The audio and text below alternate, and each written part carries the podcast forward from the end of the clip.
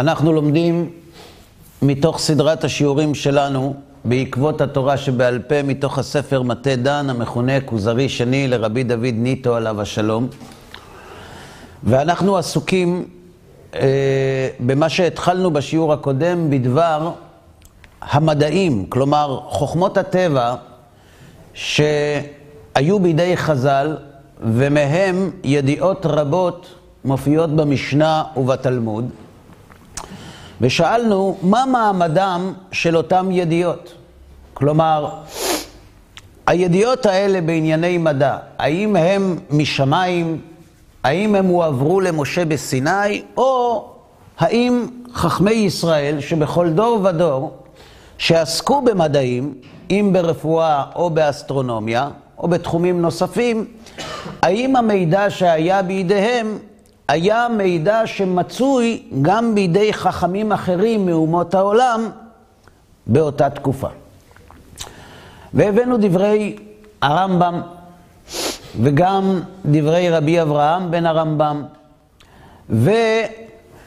והיום אנחנו נעסוק בדברי המאירי, אלא שלפני שאנחנו מביאים דבריו של רבי מנחם המאירי, אנחנו נקדים הקדמה קצרה ברשותכם. לפני מספר שנים נפצעה בתאונת דרכים אישה ליד טבריה. היא נפצעה די קשה, הרבה שברים, והובלה לבית חולים באזור. אה, הכאבים שלה היו עצומים, כל הגוף שלה התפרק, וסיממו אותה פשוט, פשוטו כמשמעו, עם כל מיני חומרים, כדי לשכך את הכאבים שלה. אחותה בדיוק הגיעה מחו"ל, וכשהיא ראתה את המצב שלה, היא שלפה מהתיק חפיסה של כדורים בצבע ירוק, והביאה לה. אמרה לה, עזבי אותך מהתרופות האלה שנותנים לך בבית חולים, זה תרופות של סל התרופות.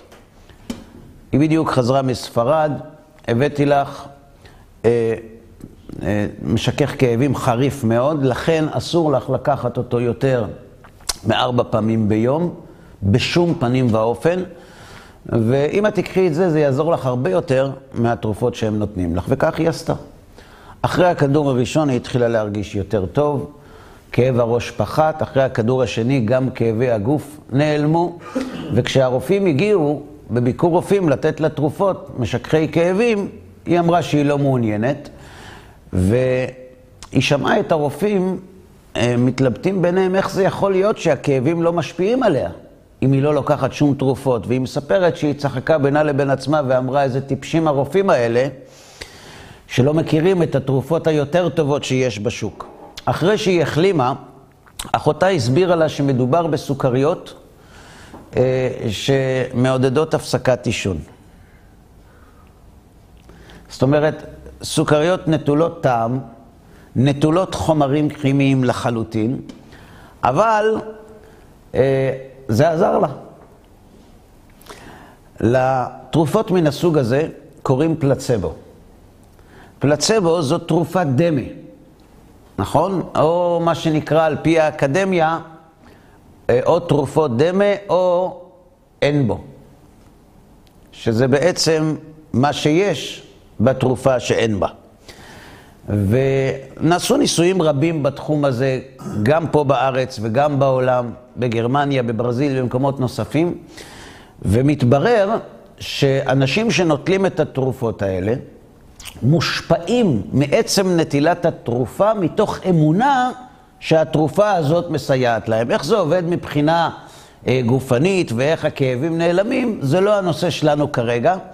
אבל מה שכן חשוב לומר, זה שלאמונה בדבר השפעתה של התרופה על האדם, אמונה שבאה מתוך התרבות שבה הוא חי, מתוך הסביבה שבה הוא גדל, החינוך שהוא קיבל, לאמונה הזאת יש השפעה עצומה להצלחה של תרופת האין בו על הכאב. אה, צריך להוסיף ולומר שעל חולי פרקינסון, למשל, זה לא עובד. כי אנחנו מדברים על תגובות שלא תלויות בהכרה של האדם, ולכן זה לא משפיע. אבל, יש, אבל התרופות האלה, כאילו תרופות, משפיעות אפילו על תינוקות, כך התברר במחקרים. ושוב אני חוזר ואומר, זה תלוי מאוד באמונה של האדם במקומה של התרופה בשיכוך הכאבים שלו.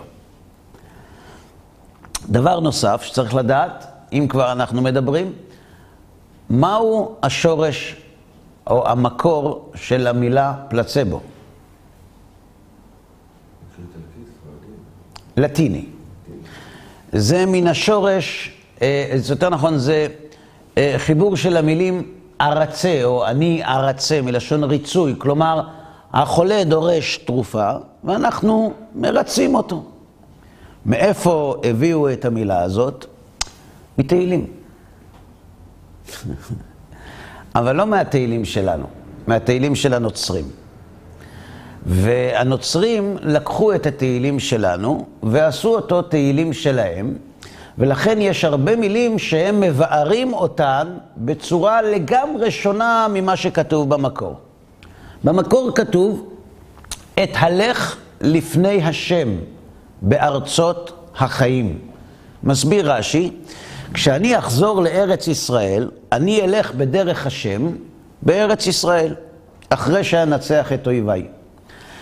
איך פירשו, על פי תרגום השבעים, את המילים את הלך לפני השם בארצות החיים, ארצה את אלוהים בארץ החיים. ואגב, התרגום הזה, יש בו כדי ללמד על המתרגמים ועל האליליות שעדיין הייתה קיימת בהם. לרצות את האלים זו לא תכונה יהודית בכלל. אנחנו לא מרצים אף אחד. כמו אבר קדברה, שגם כן נקרא. כן, כן, בסדר, נכון. אני מרצה מישהו, כלומר, מרגיע אותו. אבל ככה הם פירשו, אנחנו מפרשים את זה נכון יותר, כמו תמיד, את הלך לפני השם בארצות החיים. המילה את הלך תורגמה פלסבו, כלומר ארצה. ומשם לקחו את המילה לתרופה, וככה הגיעה תרופת הדמה, או האין בו, אל סל התרופות. למה זה קשור לענייננו? כי אנחנו פוגשים את הפלסבו בתלמוד. איפה? אנחנו למדנו בשיעור הקודם, גם בפסחים וגם במקורות נוספים, על כל מיני שיקויים שנעשים מכל מיני דברים משונים, שהם סגולות לרפואה, נכון? עכשיו, בנושא הזה עוסק המאירי, והוא למעשה מעלה שאלה הלכתית. הרי אסור להתרפא בתרופות של עבודה זרה. האם מדובר בעבודת אלילים או לא? גם אם לא, יש דברים שהם אסורים משום דרכי האמורי. האם מדובר בדרכי האמורי, ואם כן, למה מותר להשתמש בסגולות הללו? וכך הוא כותב. כל מיני הלחשים, כותב המאירי, עליו השלום, וההשבעות, אף על פי שאינם מיני עבודה זרה. מכל מקום, יש בהם משום דרכי האמורי. גם אם זה לא ממש עבודה זרה, גם אם לא משתמשים בלחשים האלה בשם העבודה זרה או בהיכלה, עדיין יש בזה משום דרכי האמורי. וזה שכתבו רבותינו בגמרא, הרבה מהם בסוגיה זו, זאת אומרת, זה שבכל אופן חז"ל משתמשים בדברים האלה, הם נעזרו וסמכו על שני דברים. כלומר, למרות שלכאורה יש בעיה הלכתית בשימוש בסגולות האמוריות הללו, חז"ל בכל זאת השתמשו בהם, משתי סיבות. א', שלא היה שם דבר כדי להטעות, אלא הם הבלים ממוניים וכזבי אנשים. כלומר, אין בזה נזק של עבודת אלילים, אלא אמונות טפלות.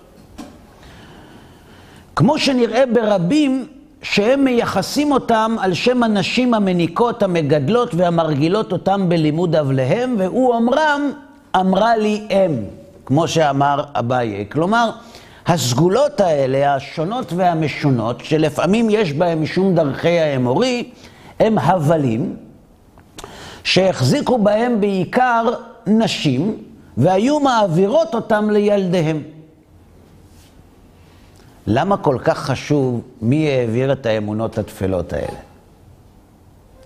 כי לחינוך יש תפקיד מאוד חשוב בסיבה השנייה שבגללה חז"ל השתמשו בזה. כלומר, חז"ל ידעו, כך אומר המאירי, שמדובר באמונות טפלות.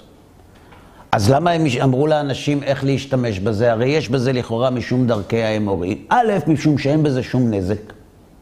אין בזה עבודה זרה ואין בזה שום דבר עצמי. והדבר השני, מצד שההמון באותו זמן בטוח באותם העניינים, והיה טבעם מתחזק בהם. ונמצא מצד ההרגל והאמונה בהם עזר טבעי בהם. פלצבו. זאת אומרת, הסיבה השנייה, כיוון שאנשים קיבלו את זה בינקותם וגדלו על האמונות האלה, כן? אתם בטח מכירים חלק מהם. אז למרות שאין בזה כלום, כיוון שאנשים היו כל כך בטוחים בכוח המאגי שיש בשיקויים הקסמים הללו, זה עזר להם. וכיוון שזה עזר להם, נדחו דרכי האמורי מפני זה. ככה מסביר המאירי. בסדר? גם הרמב"ם לא היה רוקח, לא אה, שיקויים ו... כן, אבל אנחנו מדברים כבר על תרופות ממש, אנחנו לא מדברים על uh, קסמים וסגולות. אבל, כותב המאירי, כל דבר שאין לייחס בו עזר טבעי או סגולי באיזה צד, זאת אומרת, כל פעולה שאין בה סגולה טבעית, ולא משנה אם הסגולה הטבעית היא ביולוגית או פסיכולוגית, כל דבר שאין בו סגולה טבעית או סגולית באיזה צד, יש בו משום דרכי האמורי. ואם העניין תלוי בשם, כלומר בשד, או בכוכב, כלומר שהשד או הכוכב מרפאים, או צורה הנעשית על פי הכוכב, הרי זה סרח עבודה זרה. וכן הדין בפעולות המוניות שנזכרו כאן, שלא הותרו אלא מן הצד שהזכרנו. כלומר, ההתייחסות של המאירי לגבי כל מיני תרופות, מה שנקרא תרופות סבתא, שמופיעות בתלמוד, בוודאי שלפי המאירי התרופות האלה לא הגיעו מסיני. כי הוא מדבר על תרופות לכאורה, שהן תרופות דמה, שהם עוזרים לבני אדם רק בגלל האמונה שהם מאמינים בהם. אז זהו מקור נוסף על מידע שמגיע מן הראשונים, על מידע שחז"ל לימדו, שהם למדו אותו מבני דורם ולא העבירו אותו מסיני. בסדר? מקור נוסף.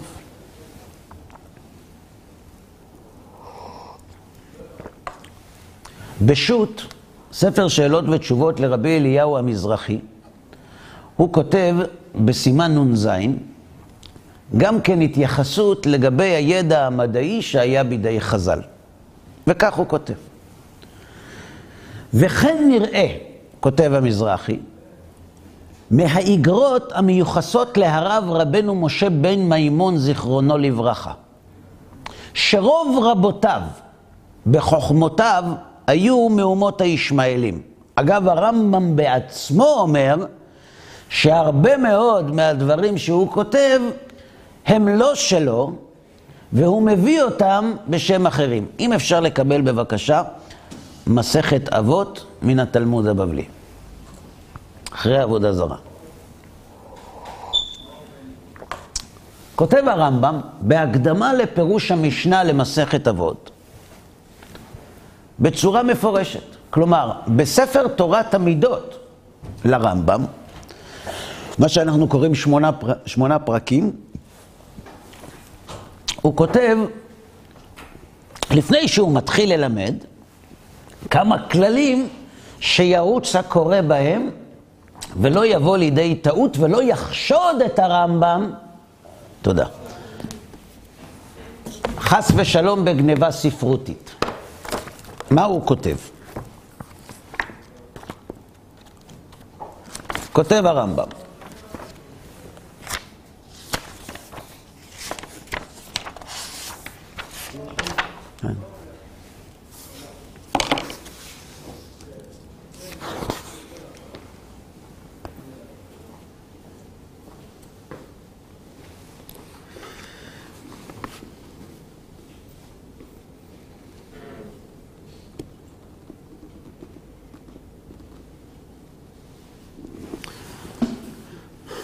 וראיתי להקדים קודם שאתחיל בפירוש ההלכה, פרקים מועילים,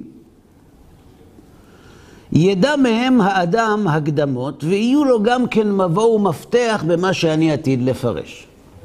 ודע שהדברים אשר אומר בפרקים אלו, וכמה שיבוא מן הפירוש, אינם דברים שבדיתים מעצמי, ולא פירושים שחידשתים. אמנם אין עניינים לקטטים מדברי חכמים במדרשות ובתלמוד, וזולתם מחיבוריהם ומדברי הפילוסופים, גם כן, הקדמונים והחדשים. מי זה הקדמונים? זה אריסטו ואפלטון ואחרים, והחדשים הם הפילוסופים המוסלמים של ימי הביניים, שחיו לפני ובתקופת הרמב"ם. ומחיבורי הרבה בני אדם. זה לא... אני לא מביא מידע רק מן ארון הספרים היהודי. אני מביא גם מידע מחכמי האומות. וקבל האמת, או יותר נכון, ושמע האמת, ממי שאמרה. כלומר, גם אם אלפרבי אמר משהו, או אבן סינא, או אבן רוז'ד, או כל אחד אחר, זה בכלל לא משנה. אם זאת האמת, לא מעניין אותנו מי אמרה. קבל שמע האמת ממי שאמרה. מי אמר את המשפט הזה? הדוד של מוחמד. ואפשר שאביא לפעמים מאמר אחד כולו מספר המפורסם בלשוננו. מה זה ספר המפורסם בלשוננו? מה זה לשוננו? ערבית. כלומר, ספר מפורסם בלשוננו זה ספר של פילוסוף מוסלמי. ולפעמים הוא אומר, אני לא רק מצטט, אביא מאמר אחד כולו מספר המפורסם בלשוננו, ואין בזה רוע. ואיני מתפאר במה שאמרו מי שקדם ממני, שאני כבר התוודעתי בזה. ואף על פי שלא אזכיר אמר פלוני, אמר פלוני, שזה אריכות אין תועלת בו. כלומר, אני לא כותב כל פעם מי אמר מה, אבל תדע לך שהרבה דברים שאני כותב, אם תמצא אותם בספרים שקדמו לי, זה כי העתקתי מהם. ואפשר שיהיה מביא זיכרון שם האיש ההוא לחשוב, מי שאין לוכח שהדבר ההוא נפסד, ובתוכו רע, שלא יבינהו. ומפני זה ראיתי שלא לזכור האומר, שכוונתי להועיל לקורא ולבאר לו עניינים הצפונים בזאת המסכת. סיבה נוספת שלא הבאתי את שמותיהם, כי לפעמים בן אדם יקרא איזה דברים ויגיד, אה, בגלל שהוא כתב את זה, זה לא רציני. לכן אני לא כותב מי אמר את זה, ואז אתה תקרא ותחשוב שזה אני, ואני אסביר לך מה הכוונה. כלומר, הרמב"ם בעצמו כותב שהוא מביא בחוכמת המידות, שזו לא חוכמה זניחה ביהדות, מרכזית מאוד, מחכמי האומות. וכן נראה, כותב המזרחי, מהאגרות המיוחסות להרב רבנו משה בר מימון, שרוב רבותיו בחוכמה, לא בתורה, בחוכמה, היו מאומות הישמעאלים, כפי שהרמב"ם מעיד. והיו באים אצלו כמה וכמה משאר האומות ללמדם החוכמות, גם הוא לימד אחרים. וכמה שאלות ותשובות נפלו בינו ובין שאר האומות בכל חוכמה וחוכמה. וגם כותב המזרחי במסכת פסחים, יש ברייתא, חכמי האומות אומרים, גלגל חוזר וכוכב קבוע, וחכמי ישראל אומרים גלגל קבוע וכוכב חוזר. כלומר, הגלגל נע או הכוכב, מחלוקת. ואמר רבי, מי זה רבי? רבי יהודה הנשיא, נראים דבריהם. מה המשמעות של המילים נראים דבריהם? הם לא קיבלו את זה מתורה מסיני. לא שהם צודקים, הוא לא אומר שהם צודקים. זה אומר שמסתבר כמוהם. זאת אומרת, זה לא ברור, אבל יותר נראה לי כמוהם. רבי עליו השלום לא חשוד שיעדיף את משה קיבל תורה מסיני, שהוא כתב בפרקי אבות, או ערך, שיעדיף על פני משה קיבל תורה מסיני את חכמי האומות. ומשמע שהיו מתווכחים ביניהם, חכמי האומות וחכמי ישראל, והיו מביאים ראיות כל אחד משתי הכיתות לקיים דבריהם, ובסופו של דבר אומר רבי, שמעתי את הסברות של חכמי ישראל, שמעתי את הסברות של חכמי האומות, נראים דבריהם מדברנו. אז אם הם מתווכחים בענייני אסטרונומיה, ורבי לא מקבל את העמדה היהודית, אלא דווקא את עמדת חכמי האומות, לא ייתכן שהחוכמה הזאת הגיעה מסיני.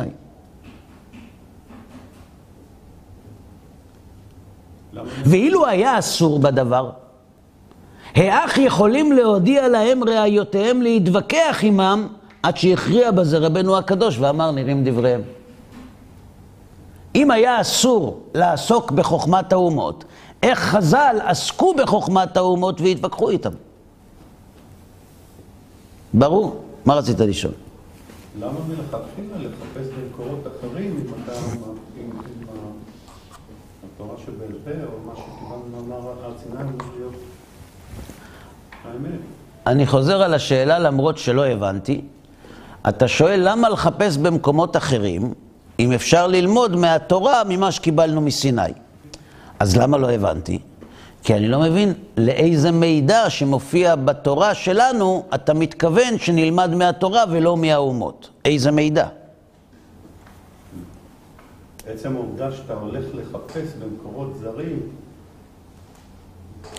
אה, למה לומדים אסטרונומיה מאומות העולם? כי התורה לא עוסקת באסטרונומיה. גם היא לא עוסקת ברפואה. לכן מי שרוצה להיות רופא, הולך לפקולטה לרפואה. מה היה המקור של הרמב"ם. של הרמב"ם, הוא למד רפואה מחכמי הרפואה של אותם ימים. אולי הוא שכלל את השיטה, הוא פיתח בעצמו שיטה, אבל מאיפה הוא למד רפואה? מי לימד אותו? כליותיו. הוא למד את חוכמת הרפואה שהייתה בימיו. מאיפה אני יודע? כי הוא מצטט מחכמי הרפואה שהיו בימיו. כן, בבקשה. מה שאנחנו בעצם רואים פה עם רפואה מהרמב"ם, אנחנו לא צריכים לתת לזה קדושה יתרה מסוימת, זה כמו כל חכם רפואה שאומר דבריו. אתה שואל, אם כך, איך זה שיש היום אנשים שמקדמים את הרפואה על פי הרמב"ם, וטוענים שהרפואה על פי הרמב"ם היא היותר נכונה? תשובה, לרמב"ם הייתה שיטה ברפואה שאת חלקה הוא למד מאומות העולם ושכלל אותה בעצמו. כלומר, הוא חיבר נתונים שהיו בידי חז"ל עם נתונים שהיו בידי חכמי האומות. עכשיו, אתה שואל, למה היום משתמשים בזה? כי אלה שמשתמשים בזה טוענים שלמרות שעברו הרבה שנים, הרפואה על פי הרמב"ם היא יותר מדויקת. אבל לא מצד זה ש... שהוא שומר מצוות, אלא מצד הידיעה השכלית של זה. אני לא יודע, מאיפה הרמב"ם למד רפואה, אני שואל. אני שואל אותך, מאיפה הרמב"ם ידע, איך הוא נהיה רופא? הוא למד את זה מה- מהחכמים שהיו. הוא למד את זה מהחכמים. כן. נו, אז מה אתה שואל עכשיו? אז למה אנחנו מקשיבים לרמב"ם? אלה שמקשיבים לרמב"ם טוענים, בענייני רפואה כמובן, טוענים שהוא הכיר היטב את המבנה הכולל של האדם, הגוף והנפש יחד, ולכן הם שרים למשמעתו וצועדים על פיו. עכשיו, מה יקבע? מה שיקבע זה התוצאות. כי בענייני רפואה הולכים אחר התוצאות. אם התוצאות של הרמב"ם יהיו טובות יותר, אז יאמצו אותם. אם התוצאות של הרמב"ם יהיו טובות פחות, כי הרפואה מאוד התקדמה מאותם ימים, אז אנחנו נשתמש ברפואות אחרות. אין קשר לרפואה שלו, לחוכמה האלוהית שהייתה לו. מה שאנחנו למדנו מדברי רבי אברהם בן הרמב"ם, אני אקרא זאת שוב כדי שלא נתבלבל. כותב רבי אברהם,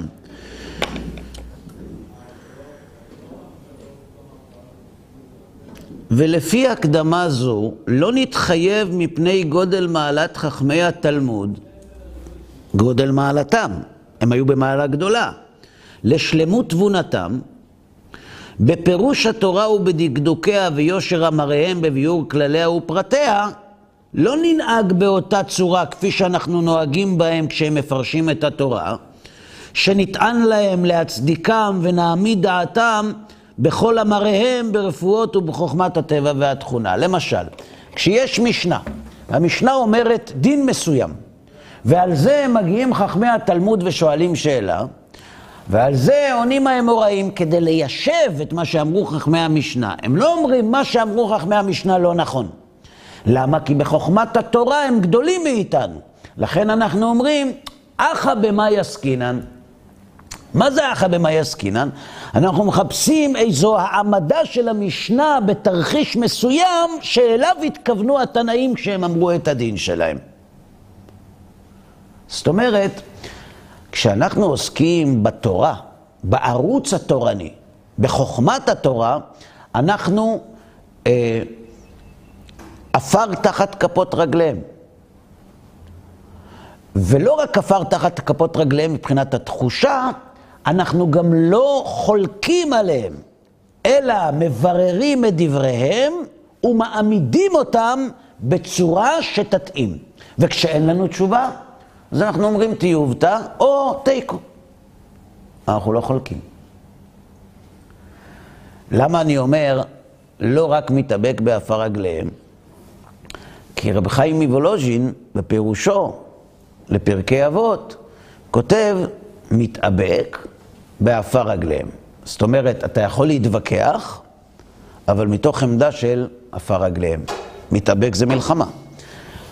אז יש כאן חלוקה בין ההתייחסות למידע התורני וההלכתי שאנחנו מחויבים אליו, ועשית ככל אשר יורוך, עשו משמרת למשמרתי, לא תסור מכל אשר יגידו לך. כל זה, ההסמכה שהסמיך משה רבינו את הסנהדרין לאורך הדורות, מחייבים אותנו. כשאתה מדבר איתי על חוכמות שחכמי ישראל למדו מחכמי אומות העולם, החוכמות האלה הן חוכמה של אומות העולם. וחז"ל, כך אומר רבי אברהם בן הרמב"ם ואחרים, החזיקו במידע, בידע המדעי שהיה מקובל בתקופתם. זאת אומרת, אם יש ידע מדעי סותר, זה בסדר להגיד זה לא נכון מה ש... אם זה סותר את המציאות, זה סותר את המציאות. אנחנו נראה שיש שיטה אחרת. אני כרגע אה, מציג את השיטה שמחזיקים בה רוב הראשונים, אבל יש חולקים. בסדר?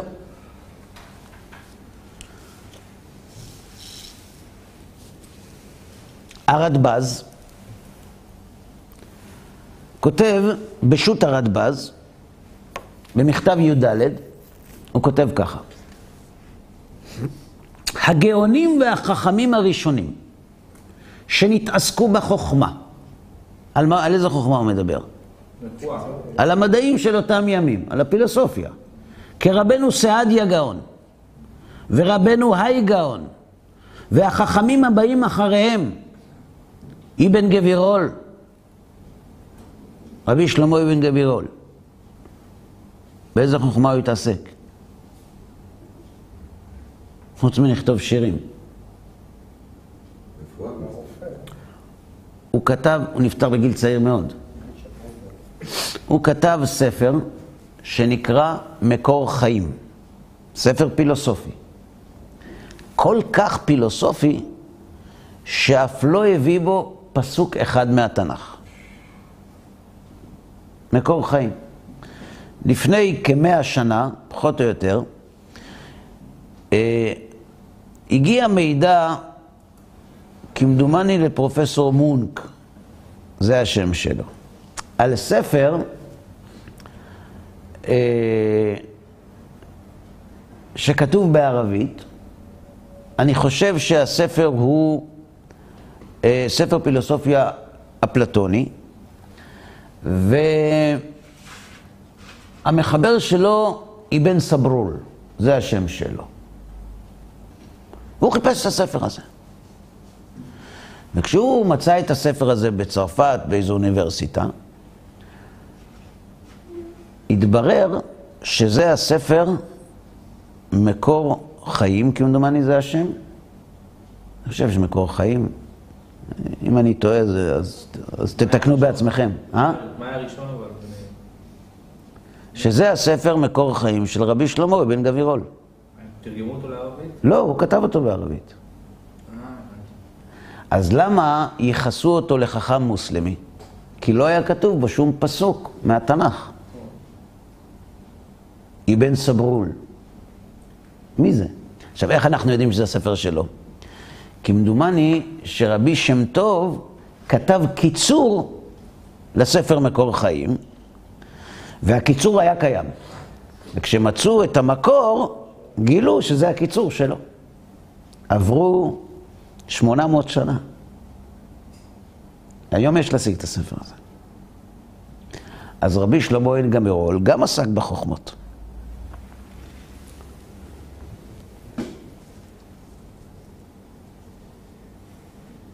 ורבי אברהם אבן עזרא, והרמב"ם, וחכמי כל דור. כלומר, הגאונים והחכמים הראשונים שנתעסקו בחוכמה, כמו אלו ואלו ואלו שהזכרנו, ורבינו הקדוש היה גם בקיא בכל חוכמה. ושמואל היה רופא.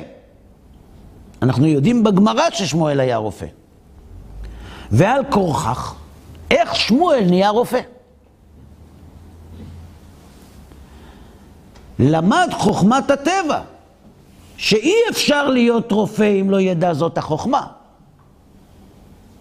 בסדר? הוא למד ביולוגיה. אי אפשר להיות רופא בלי זה. ורב פאפה גם כן היה רופא מובהק, כדי אמרינן בראש השנה דף י"ז. ורב חנינא רופא מובהק הווה, כמו שכתוב בחולין דף ז עמוד ב'. וכמה חכמים היו רופאים ובקיאים בחוכמת הטבע. המון. היעלה על הדעת, הרמב"ן היה רופא, רבנו משה בן נחמן. היעלה על הדעת להרהר אחריהם, ואין ספק שמי שמבזה החוכמה, מבזה לומדיה. והם החכמים מחוכמים, שוכני עפר. כלומר, למרות שהם למדו את החוכמות החיצוניות, למרות שהם למדו פילוסופיה ומדעים, היעלה על הדעת לערער אחריהם? הרי רבי יהודה הנשיא ידע כל החוכמות. מאיפה הוא ידע אותם? רבנו סעדיה, רב האי גאון, רבי שלמה בן גבירול, האבן עזרא, הרמב"ם, הרמב"ן, רבנו בחיי, רבי יהודה הלוי, הם ידעו, גם רבי יהודה הלוי שהתנגד לפילוסופיה, הוא הכיר אותה. איך אני יודע שהוא הכיר אותה? כי כשהוא לומד עם הכוזרי, הוא מסביר לו את הפילוסופיה. גם האריסטוטלית וגם המוסלמית. אז לערער אחרי הצדיקים והחכמים האלה, ולדבר עליהם סרה, בגלל שהם למדו חוכמות מאומות העולם, והם החכמים מחוכמים שוכני עפר, ואף על פי שיש בדברי הפילוסופים דיבור סרה בענייני השגחה. נכון, יש בדברי הפילוסופים גם כפירה. כפירה בהשגחה, כפירה בבריאה, כפירה בהרבה דברים. וקצת מהם יגיעו עוד בשורשי התורה, כמו אמונת הבריאה, שהרמב"ם עוסק בה הרבה במורה נבוכים מול קדמות העולם. הישארות הנפש, שהישארות הנפש הפילוסופית שונה לחלוטין מהישארות הנפש היהודית, ועוד הרבה דברים. לא מפני זה, כלומר, לא מפני הדברים הללו, הכפרניים שיש בחלק מהפילוסופיה, יגונה מי שלמד דבריהם, כי אין, כי אין ענייניהם תלויים באמונה. זאת אומרת, למה זה לא בעיה ללמוד את מה שהם אומרים, הוא כותב? כי זה לא תלוי באמונה. אם זה היה תלוי באמונה, זה היה יכול למשוך את הלב, ובן אדם היה הולך אחרי האמונה הזאת והיה נהיה כופר. אבל הדברים שלהם תלויים במופת, כלומר, תוכיח. ומופתיהם הם המופתי ראייה, שבקל חיש ידחה אותם, ולא יטעה אחריהם מי שמלא קרסו לחם התורה, לחם אבירים אכל. פירוש. למה לא מטריד אותי, כותב הרדב"ז, שיש פילוסופים שמאמינים בקדמות העולם? כי בקלות אפשר להוכיח שאין להם ראייה. אנחנו לא מקבלים את התרבות היוונית ואת האמונה היוונית. אנחנו רוצים הוכחות. והרמב"ם שעוסק באמונת קדמות העולם, שאותה, שבה החזיק אריסטו, כותב במפורש בחלק ב' במורה נבוכים, שאין לאריסטו הוכחה בדבר קדמות העולם. עכשיו, אם יש הוכחה, יש. אם אין, אין. אז ממה אתה חושש? אם היה מדובר באמונה, אז היה מקום לחשוש שלא יימשך הלב אחרי זה. אבל אם הם טוענים שכל הדברים שלהם מגובים בהוכחות, במופתים שכליים, אז תוכיח. כותב הרדב"ז, לכן לא יטעה אחריהם. מי? לא כל אחד. מי שמילא קרסו לחם תורה, לחם אבירים אכל. כלומר, מי שעסק בתורה ויודע את החשיבה התורנית, ויודע איך לראות נכון דברים ולא להתבלבל, הוא לא יינזק גם אם הוא ייתקל באמירות הכפרניות שיש בפילוסופיה. לכן, בחרם הראשון שעשה הרשב"א ב-1305 על לימוד הפילוסופיה, שעסקנו בזה בשיעורים הקודמים, הוא אמר שעד גיל 25 לא ילמד אדם פילוסופיה. למעט רפואה, אם אתם זוכרים את הנוסח. כלומר, רפואה אפשר ללמוד גם לפני כן. אומר הרדב"ז, כי גם הרבה מהם יחלקו על הדברים. זאת אומרת, למה לא צריך להתרגש מהפילוסופיה? כי הם חולקים בינם לבין עצמם. עכשיו, אם יש מחלוקת בין פילוסופים, זאת אומרת, אחת הדעות ודאי לא נכונה. כי אין ראיות הפוכות חותכות לשני הצדדים. וכל חרד בדבר השם יבחר מדבריהם המועיל והמסכים לאמונתנו. על דרך תוכו אכל, קליפתו זרק, כרבי מאיר. וישתמש מהם לרקחות וטבחות. כלומר, יכול להשתמש בהם כדברי חיזוק לדברים שאנחנו מחזיקים בהם. בסדר? כך הוא כותב. מכאן אנחנו למדים שוב, שלדעת הרדב"ז, חוכמות רבות שקשורות לחוכמת הטבע ולפילוסופיה, שידעו אותם חכמינו זיכרונם לברכה, לא הגיעו מסיני. כי אם היו מגיעים מסיני, למה שתעלה על מחשבתנו המחשבה הפסולה להתייחס בצורה לא מכבדת לחכמי ישראל שעסקו בחוכמות שהם קיבלו מסיני. מכאן אנחנו למדים שהרדב"ז החזיק שחוכמות רבות שהיו בידי חז"ל לא הגיעו מסיני.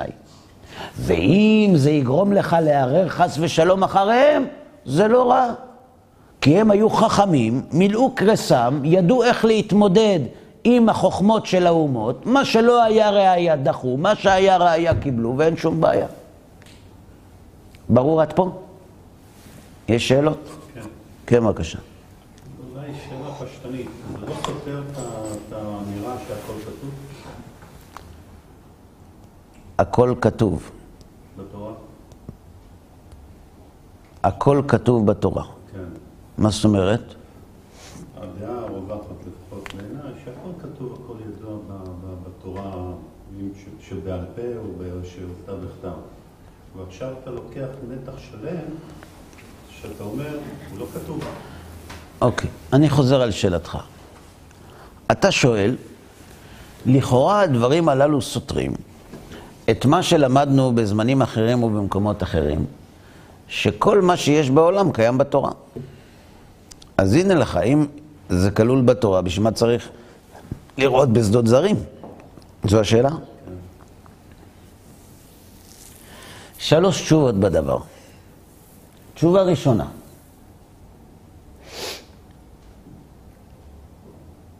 כבר נתנו אותה בשיעורים קודמים.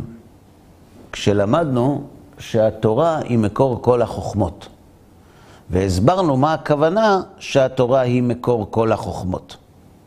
לא מחייב שכל החוכמות נמצאות פיזית בתורה, אלא שחוכמת התורה, שהיא השפע האלוהי, כשהוא מאיר על האדם ועוסק הוא בחוכמת התורה, החוכמה הזאת מאפשרת לו להשיג את החוכמות האחרות מהר יותר. פירוש אחד, וכבר עסקנו בזה. אבל אתן לך עוד שתי תשובות. אחת,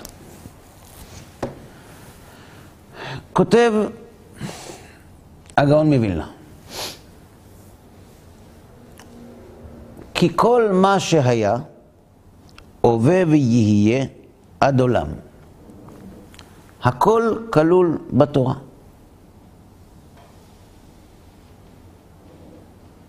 ולא הכללים בלבד, אלא אפילו פרטיו של כל מין ומין. גם זה כלול בתורה. וכל מה שיארע לו, מיום היוולדו עד סופו, וכל גלגוליו, וכל פרטיו ופרטי פרטיו. וכן של כל מין בהמה וחיה, וכל עשב וצומח ודומם, וכל מין ומין מאישי המינים, מה שיארע להם ולשורשם. ככה כתוב. על מה הוא מדבר? על חוכמת הטבע? לא. הוא מדבר על כך שבתורת ישראל צפונים נתונים שעוסקים בכל נברא ונברא בעולם. מבחינת העבר, ההווה והעתיד שלו. זה מה שהוא כותב. ולכן, כשאתה שואל אותי, האם חוכמת הרפואה נמצאת בתורה? אנחנו יודעים שהיו חכמי ישראל, שהיה להם ידע ברפואה, והיו רופאים שהתייעצו איתם. מאיפה הגיע להם הידע ברפואה?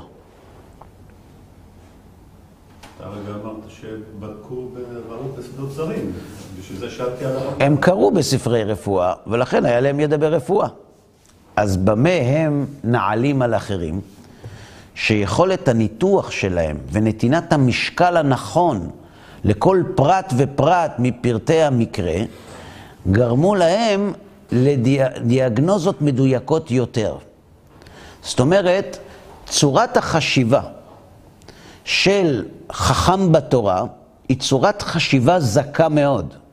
כי החכם שעוסק בתורה, המחשבה שלו עסוקה שעות על גבי שעות בהבנה נכונה של הטקסט, בניסיון להעמיק בו, וזה מקנה לאדם יכולות מדויקות הרבה יותר ממי שלא עוסק בצורה כזאת. אבל יש פרט נוסף, וזה נקרא סייעתא דשמיא. החזון איש עליו השלום, שאגב, כמדומני, אנחנו נבדוק עוד מעט, הוא נמנה על אלה שמחזיקים בשיטה השנייה, ולא בשיטה הזאת, כמדומני. החזון איש עליו השלום, כותב שפסיקת ההלכה, מה שנקרא לעשו כשמייתא אליבא דהילכתא, זה לא מספיק שאתה יודע. אתה צריך גם יראת שמיים. זאת אומרת, אם אין לאדם יראת שמיים, סביר להניח שברוב המקרים הפסיקה שלו תהיה לא נכונה. אבל אני לא מבין, זה תלוי בחוכמה. אני יודע את הנתונים, אני חותך. אבל יראת השמיים, הכובד ראש, גורם לאדם לדייק בכל פרט ופרט ולתת את המשקל הנכון לכל פרט ופרט, כדי שידמה מילתא למילתא בצורה מדויקת יותר. ואם אין לו יראת שמיים, הסיכוי שזה יקרה הוא מאוד קטן. לכן, כשאתה שואל אותי האם זה סותר את מה שכתוב, שכל החוכמות כלולות בתורה, הרי הוא הזכיר קודם, השתמש בהם לרקחות וטבחות, שזה מונח שהשתמשנו בו כבר בעבר, כשלמדנו על היחס בין חוכמת התורה לבין חוכמת האומות. בואו נסביר את זה בצורה, נחזור על מה שאמרנו פעם קודמת בקצרה. כשאדם עוסק בחוכמת הנפש, או בחוכמת תפירת הבגדים, אנחנו אומרים שחוכמת תפירת הבגדים כלולה בחוכמת הנפש. למה כלולה? כי עיקר החוכמה היא האדם ולא הבגדים שלו. כשחז"ל עוסקים בחוכמת התורה, שהיא הבנת רצון השם, שהיא תכלית הבריאה, הם לא מתעסקים בטבע. אומר מהר"ל מפראג, כי לא באו לדבר חכמים, זיכרונם לברכה, מן הסיבה הטבעית. כי קטון ופחות הסיבה הטבעית, והוא יאה לחכמים או לרופאים. ולא באו חז"ל לדבר, אלא מצד מה שמחייב הטבע. כלומר, כשחז"ל נותנים לנו מקורות לדברים טבעיים שקורים בעולם, מתי יש רעידת אדמה, מתי יש קשת, וכל מיני דברים כאלה שמופיעים באגדות חז"ל, אומר מרן שלא תטעה לחשוב שמתכוונים להגיד לך שכשהקדוש ברוך הוא בוכה, אז הדמעות האלה עושות רעידת אדמה. שלא תחשוב שלזה הם מתכוונים. למה יש רעידת אדמה? תשאל את חכמי הטבע, הם יסבירו לך. חז"ל עסקו בלמה דווקא עכשיו יש רעידת אדמה. כלומר, למה דווקא עכשיו הצטרפו זה לזה כל הפרטים שאפשרו את רעידת האדמה, במה שמחייב הטבע, וזה כבר סיפור אחר לגמרי. אז אם הם עוסקים במה שמחייב הטבע, מצד זה הטבע כלול גם בזה, כי הוא פרט שולי ביחס לחוכמה, שהיא הסיבה לחוכמה הטבעית. בסדר? מחילה אם לא הבנתי לעומק. כן, אפשר, מה? אה. אם ככה, זאת אומרת, אם הבנתי נכון, הכל כתוב, אבל אתה צריך לבוא עם הקדושה ועם האמונה המלאה כדי להבין. נכון. אז ברגע שהלכת לשאול במקום אחר, זה לא כבר כמו סיפור יוסף שעל זה הוא נענש, שכאילו האמונה שלך לא ממש מושלמת? ש- גם כשאדם עוסק בתורה בקדושה ובטהרה, אם הוא ירצה ללמוד רפואה, הוא יצטרך ללמוד את חוכמת הרפואה. היא כתובה. היא צפונה בתורה, היא לא כתובה. היא צפונה בתורה, כלומר היא כלולה בתורה. היא כלולה בתורה כי התורה היא עיקר החוכמה. ואם היא עיקר החוכמה, היא כוללת בתוכה את כל החוכמות האחרות. אבל החוכמות האחרות הן חוכמות בפני עצמן, צריך ללמוד אותן כדי לדעת אותן. שהן גם כתובות. מה זה נקרא כתובות? כתובות... אם תעבור על כל, אם תעבור על כל התלמוד, לא תראה את חוכמת הרפואה בתלמוד.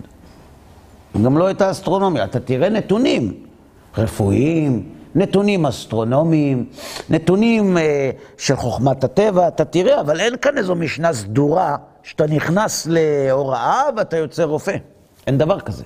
יש פה איזה סיוע משמיים כדי להבין את נכון. הצופן הכתוב. לא את הצופן הכתוב. יש סיוע מן השמיים, שעל ידי חוכמת התורה, כשאדם עוסק בחוכמות האחרות, הוא מצליח לאסוף אותן בצורה מדויקת יותר.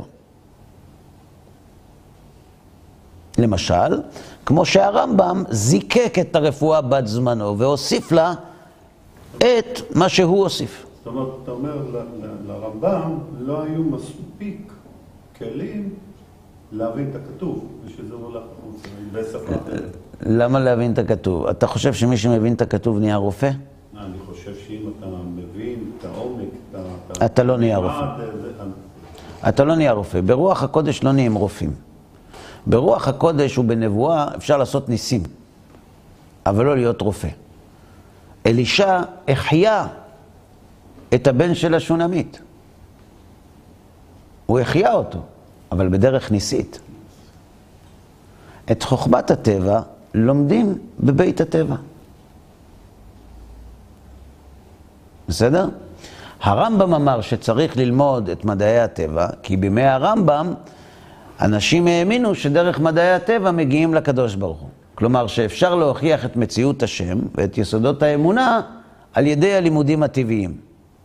לכן הוא אמר שמי שרוצה להגיע לאהבת השם, צריך לדעת את השם.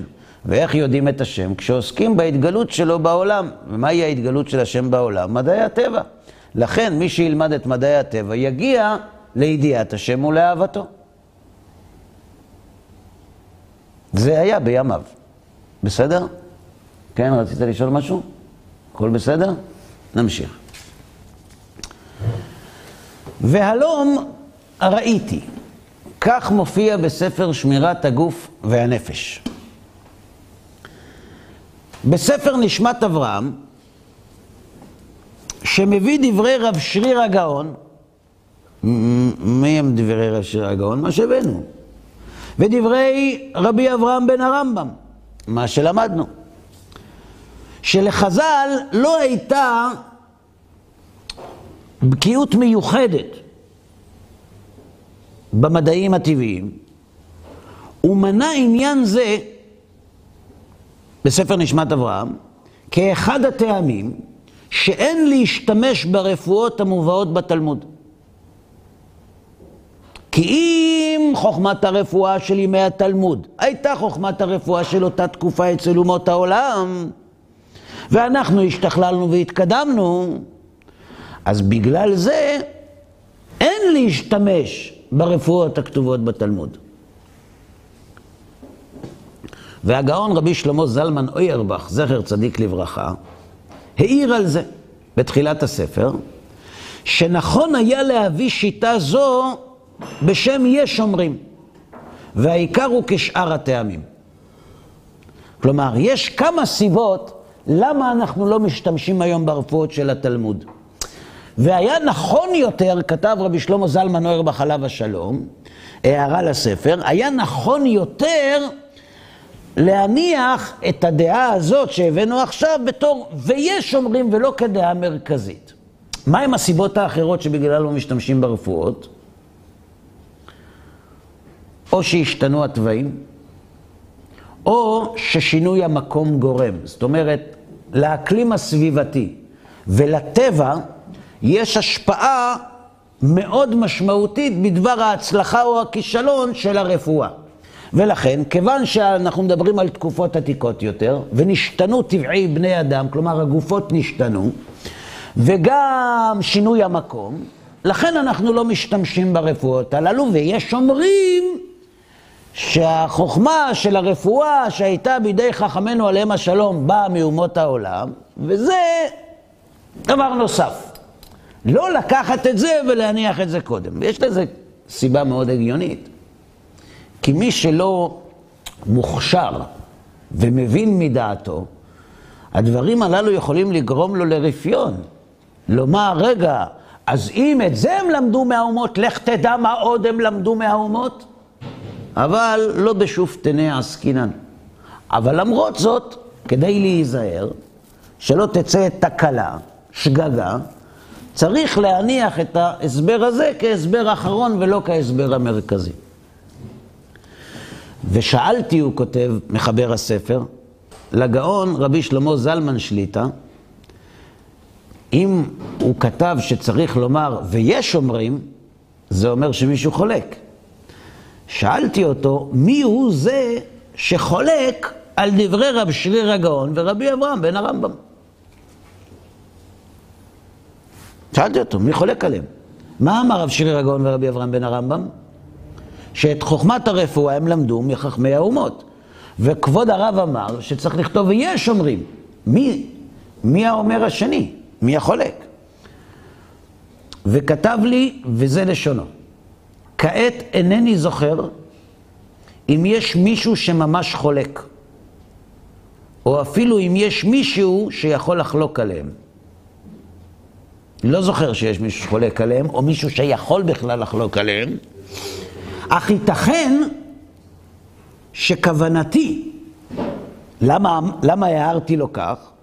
דהואיל ורבים כתבו הטעם של שינוי הטבע, ולא הזכירו כלל מפני שיפור וידע בדרכי הרפואה בזמננו, לא מכיוון שהרפואה התפתחה. רוב אלה שאמרו למה לא להשתמש, דיברו על שינוי התוואים. לכן העירות היא שראוי לכתוב בשם יש שומרים. ובפרט בענייני שבת, שבענייני שבת יש מתירים מלאכת שבת, אף שלדעת הרופאים אין שום סכנה, עד כאן לשונו. כלומר, מה שאמרתי לכתוב יש שומרים, זה לא כי יש מי שחולק עליו שריר הגאון או על רבי אברהם בן הרמב"ם, אלא זה מפני שאלה שאמרו שלא משתמשים היום ברפואות, מפני שינוי התוואים, השתמשו בטענה הזאת כעיקר ולא הביאו טיעונים נוספים. אז יש מוסיפים, יש אומרים הכוונה, ויש מוסיפים עוד סיבה. לא שיש שומרים זה שמישהו חולק. כלומר, אין מי שחולק על הרב שירי רגאון ועל רבי אברהם בן הרמב"ם. מאיפה למדו חז"ל? את חוכמת הרפואה. בסדר? מה שנשאר לנו זה ללמוד עוד מקור אחד שעוסק לכאורה במה שלמדנו בסדרה אחרת שאנחנו לומדים ולא הבאנו אותה שם, אה, כשדיברנו בהקדמה לפנים מהירות על אגדות חז"ל. יש מכתב ששלח רבי שמשון רפאל הירש, עליו השלום, לתלמיד חכם שכתב לו בדבר אגדות חז"ל, ושם מסביר לו רבי שמשון רפאל הירש למה צריך להסביר לתלמידים את השכבות השונות של אגדות חז"ל, כדי שלא יגיע מצב שהם ייחשפו לאגדות ויבינו דברים במציאות ההפך מזה, ויבואו לזילות ולזלזול בדברי חז"ל. אז הנחנו את זה שם, כי הבנו שאנחנו נדבר על זה פה. אז בעזרת השם, בשיעור הבא, אנחנו נביא דברי רבי שמשון רפאל הירש קצת בהרחבה, ולאחר מכן נעסוק בדעה השנייה, שאומרת שכל המידע והחוכמה שהייתה בידי חז"ל גם בענייני הטבע, הכל ניתן מסיני. אנחנו נבדוק את זה. עד כאן להיום.